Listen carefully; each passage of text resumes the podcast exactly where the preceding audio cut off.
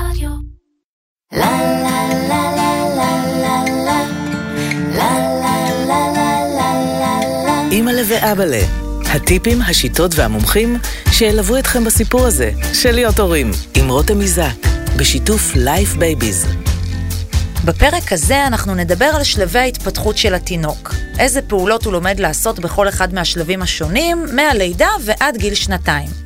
למה בכלל אנחנו צריכות וצריכים סטטיסטיקות של טיפת חלב? אנחנו נשמע על הטווחים שבהם התינוק מפתח מוטוריקה גסה ועדינה, ונבין מה זו התפתחות חברתית ושפתית אצל הקטנטנים שלנו. בואו רק נגיד שאחוזונים וסטטיסטיקות זה לא הכל. יאללה, מתחילים.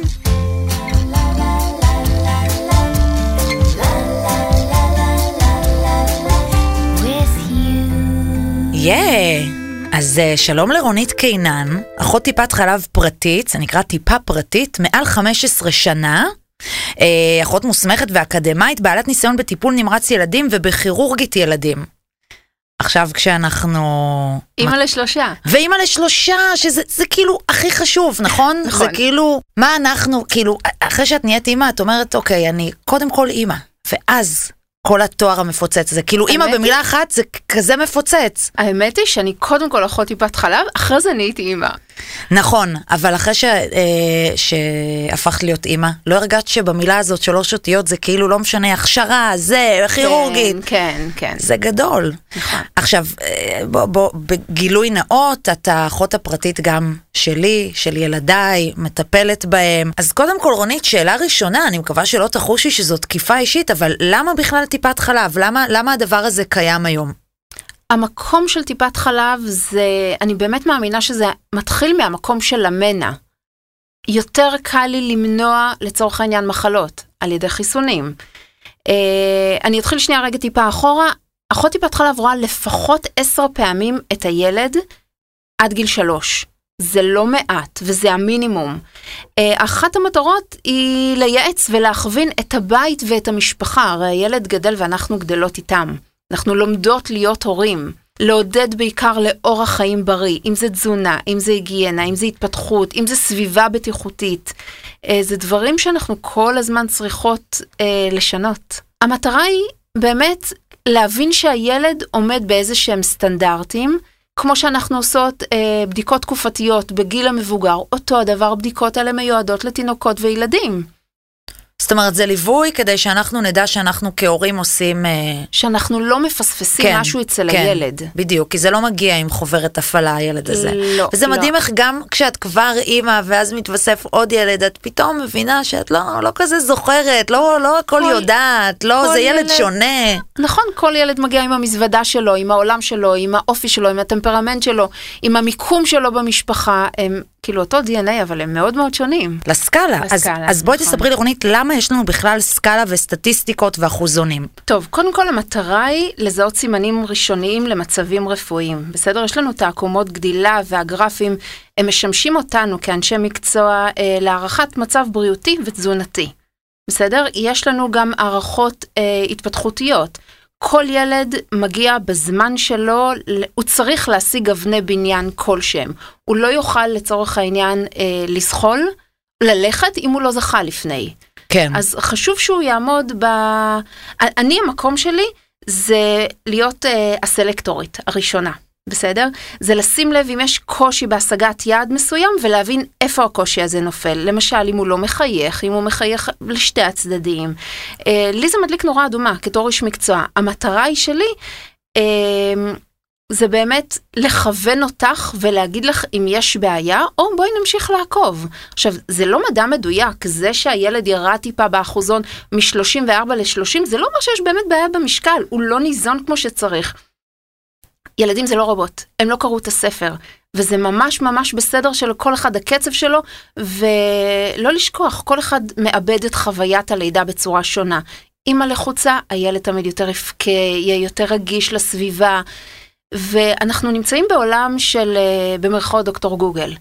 כן. הכל שמה אה, מנתק לנו את האינטואיציה הבסיסית הראשונית, בעיקר עכשיו בתקופה של הקורונה. לא תמיד סבא וסבתא יכולים להיות לידינו, לא תמיד החברה, השכנה, אנחנו באמת מנותקים, ואנחנו מתחילות לקרוא בדוקטור גוגל, ואת אומרת, הנה עכשיו יצאתי מלקוחה, היא אומרת לי, רונית, הילדה שלי בת שנה, היא לא הולכת, יש לה בעיה. אנחנו הופכות להיות איש אבחון, וזה לא המקום שלנו כהורה להיות איש אבחון, בשביל זה יש אנשי מקצוע. אז אמרתי לה, איפה, איפה קראת בכלל שיש דבר כזה בעיה? אז היא אומרת, מה, הבן הקודם שלי הלך בגיל תשעה חודשים. אז מה, זה בסדר, זה תקין, כל דבר לשים בפרופורציה הנכונה. מפריע לך משהו, תפני לאיש המקצוע, הוא יכוון אותך, יגיד לך זה בסדר, זה לא בסדר.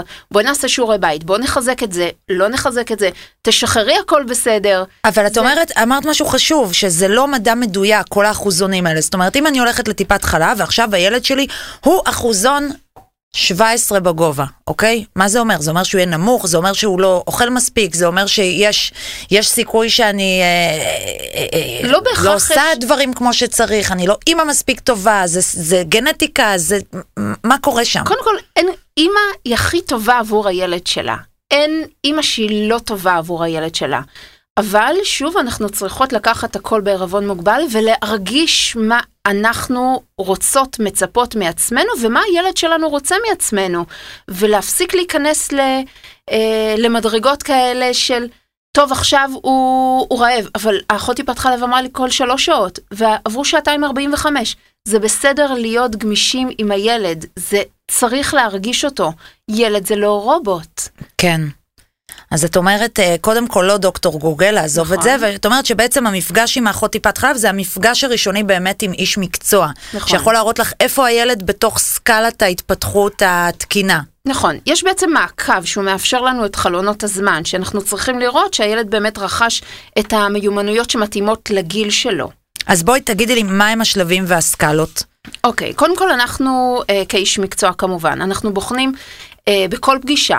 מוטוריקה גסה, מוטוריקה עדינה, התפתחות שפתית, התפתחות חברתית, אני טיפה ידייק בהגדרות, בסדר? התפתחות אה, מבחינת מוטוריקה גסה, קודם כל זה הפעולה של השרירים הגדולים, שזה אומר בטן, גב, בית חזה, אלה השרירים הגדולים. יואו, שזה הדבר הקשה, זה נכון. כאילו אימהות שהן קצת רחמניות, שלא לומר נטולות עמוד שדרה, שלא לומר אני, נכון. אז אני, אה, קשה לי לשים קצת את הילדים על הבטן, כי הם ישר מקטרים, ואני אומרת לא, לא, לא, לא, לא, שיהיה לו, לא יהיה לך קשה כפרה עליך, פה תחזור לגב. זה קשה, אבל יש ילדים שנולדים עם טונוס שרירים כזה או אחר. המקום שלי זה לבדוק באמת אם השרירים יציבים, אם הם גמישים, אם יש שם מתח שרירים, אם יש להם כוח ואת הטווח תנועה.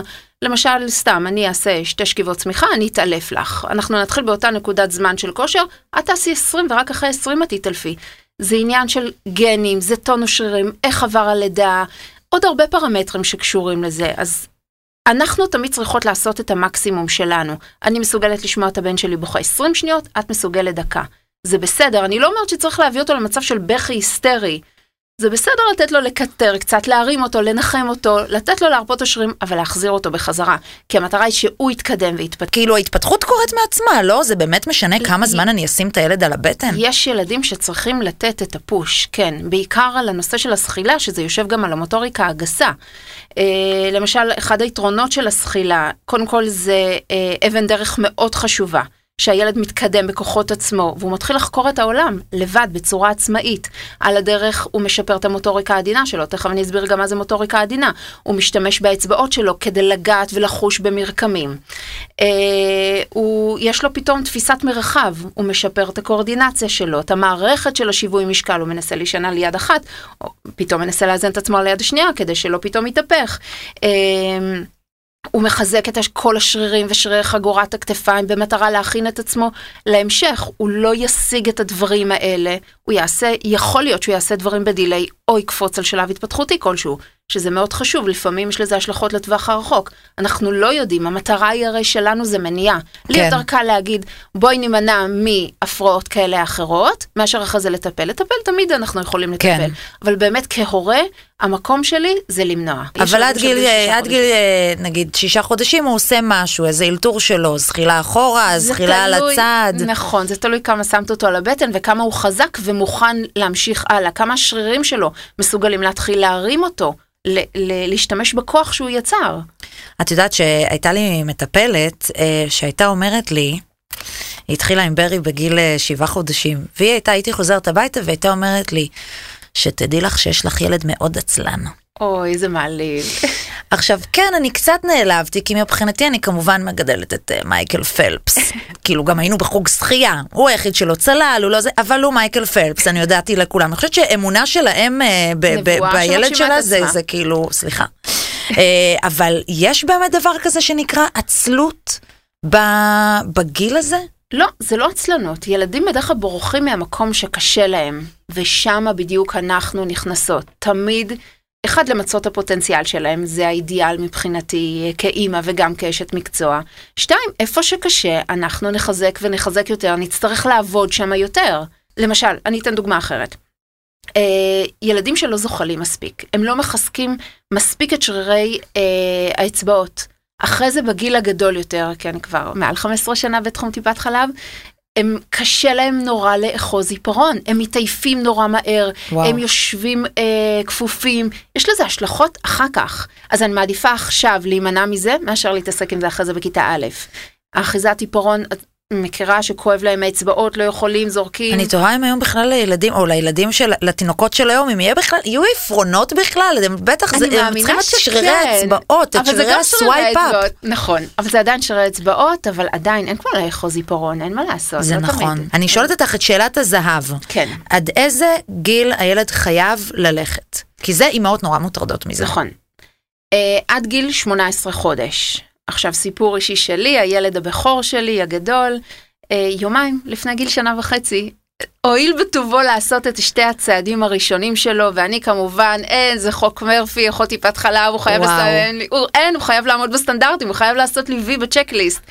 אה, אני כמובן עם תור כבר לפיזיותרפיה והכל, וכל, הכל, הכל ניסיתי לעשות. פשוט הוא לא היה לו אומץ לעשות את הצעד, אבל ברגע שהוא התחיל לעשות צעד, הוא לא נעצר, הוא זהו, פשוט רץ. הוא רץ. אז את מאלה שזכו לשבת כאילו שנה וחצי, כי אמהות לא מבינות שברגע שאנחנו כל הזמן רוצות שהם יתחילו ללכת. נכון. כל הזמן הורים אומרים מתי הוא הולך, מתי הוא הולך, משהו לא בסדר, הוא חייב ללכת.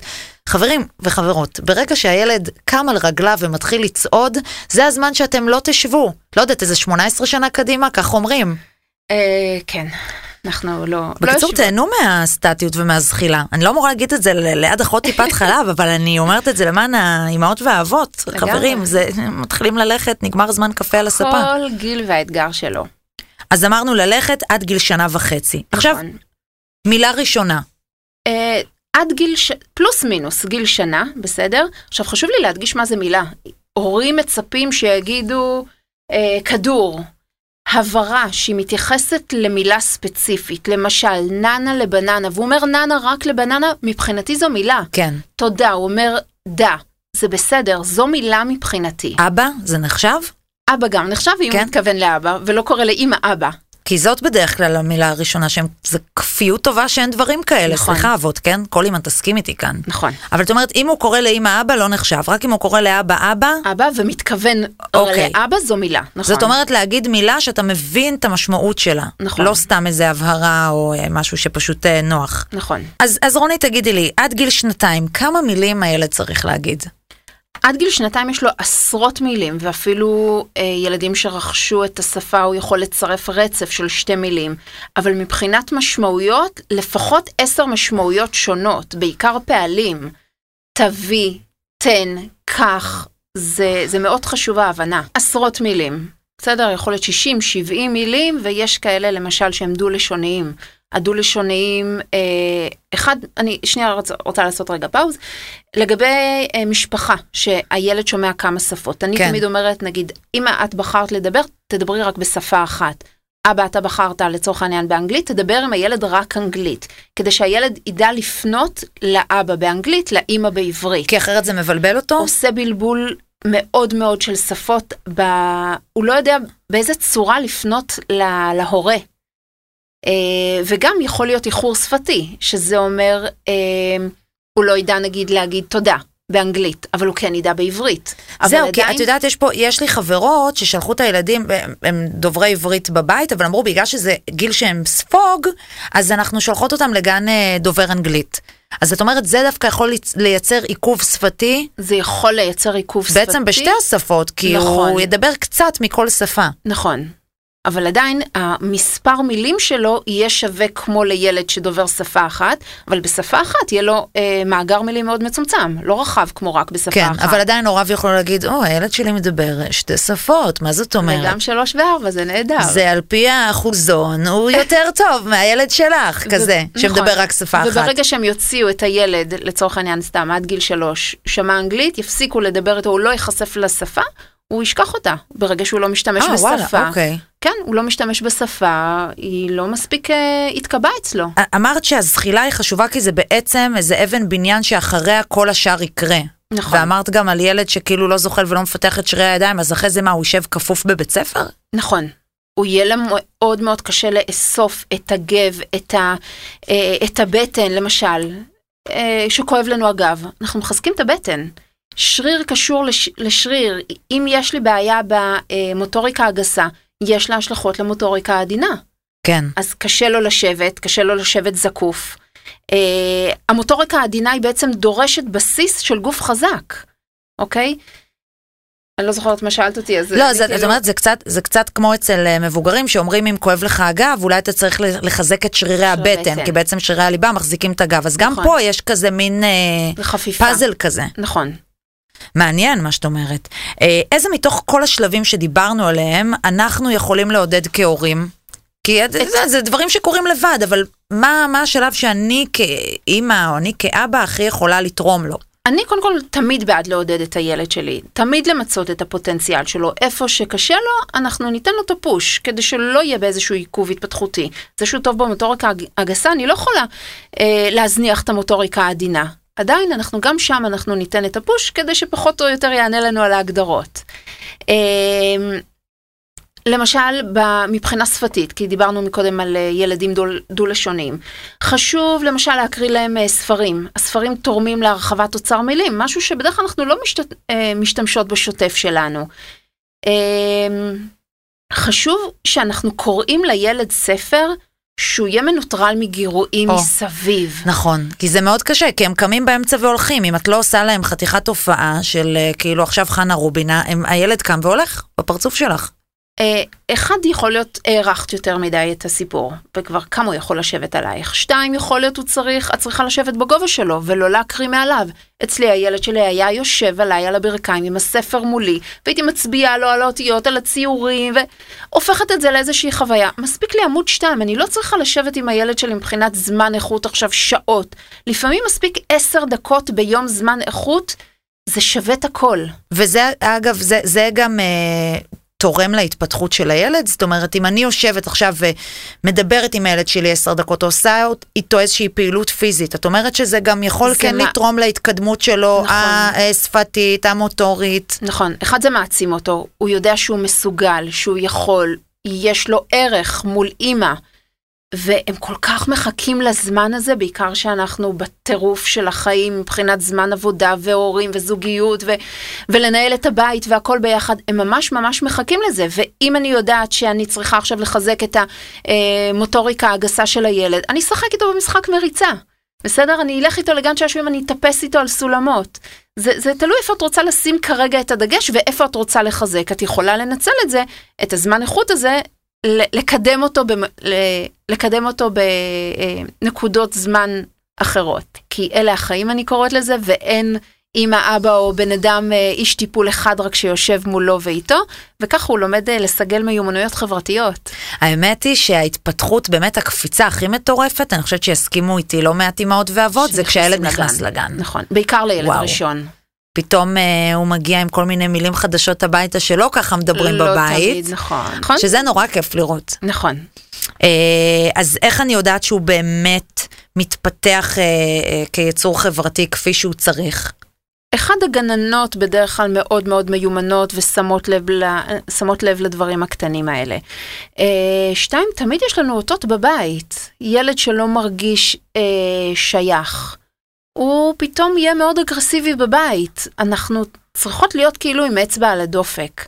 אבל שוב, בשביל זה יש את האנשי מקצוע שאני לא רוצה את כאימא שתתחילי לאבחן.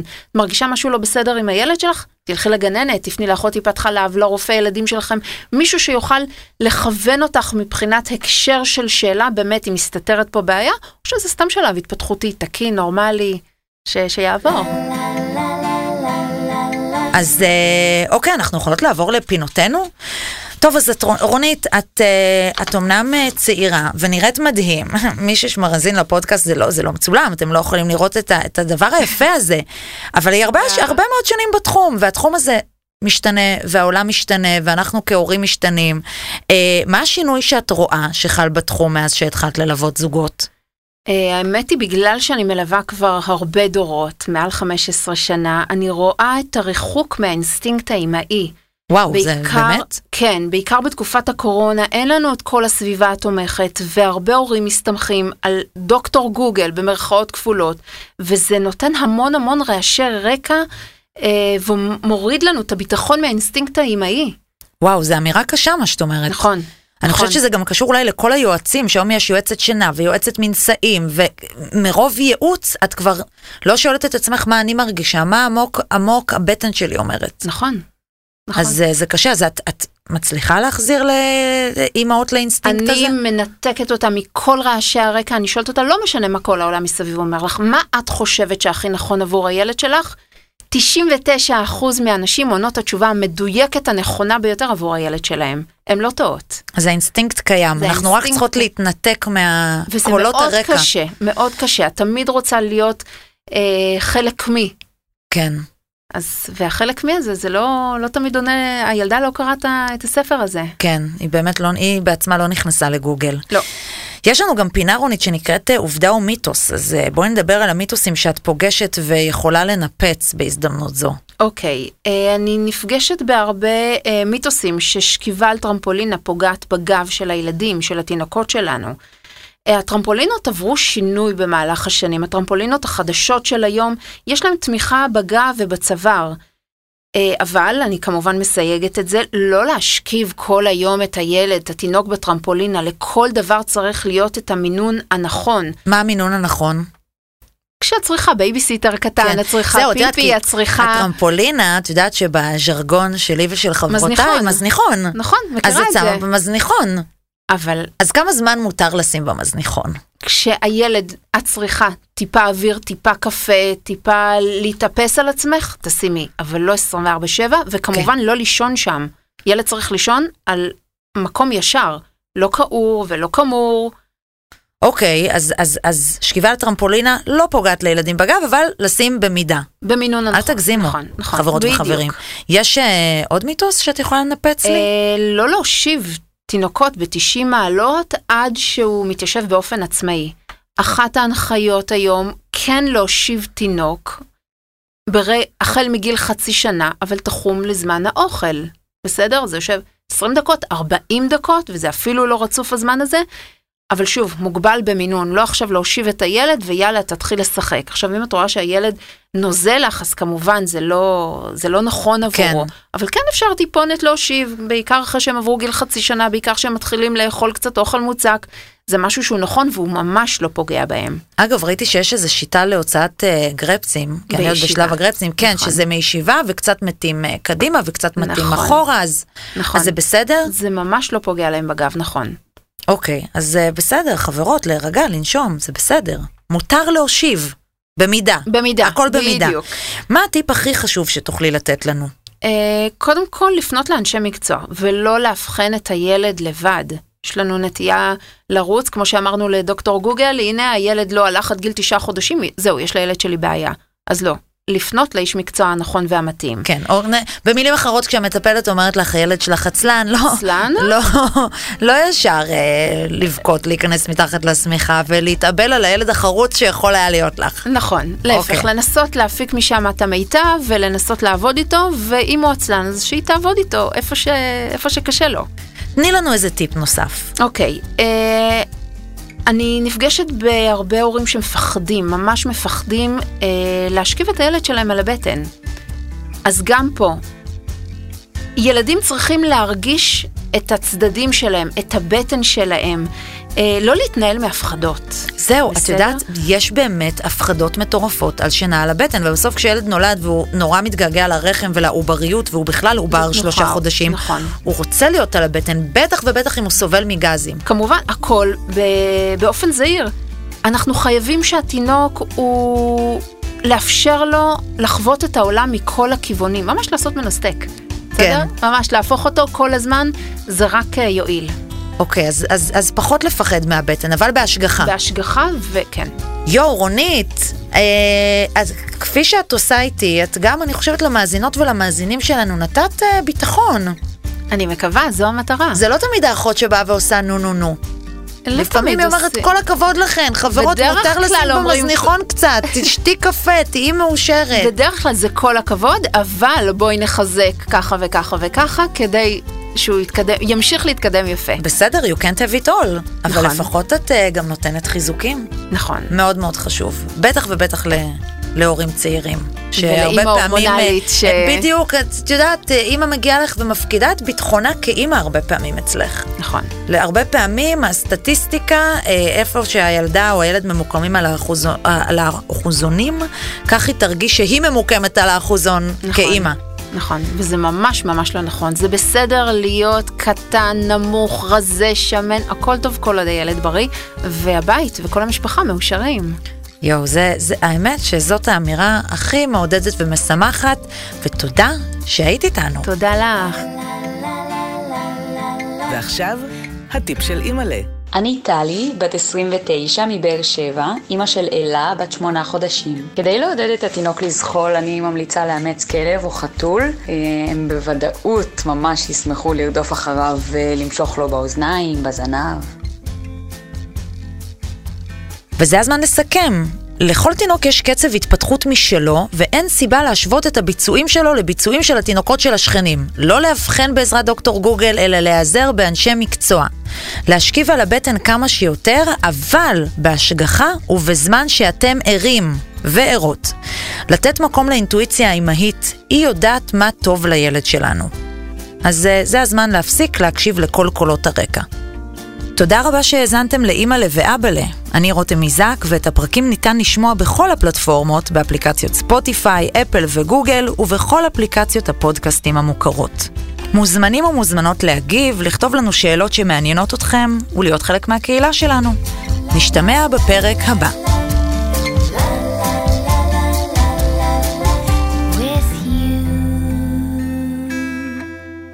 הוקלט באולפני ביזי בשיתוף אדיו המשווקת את ספוטיפיי בישראל. רדיו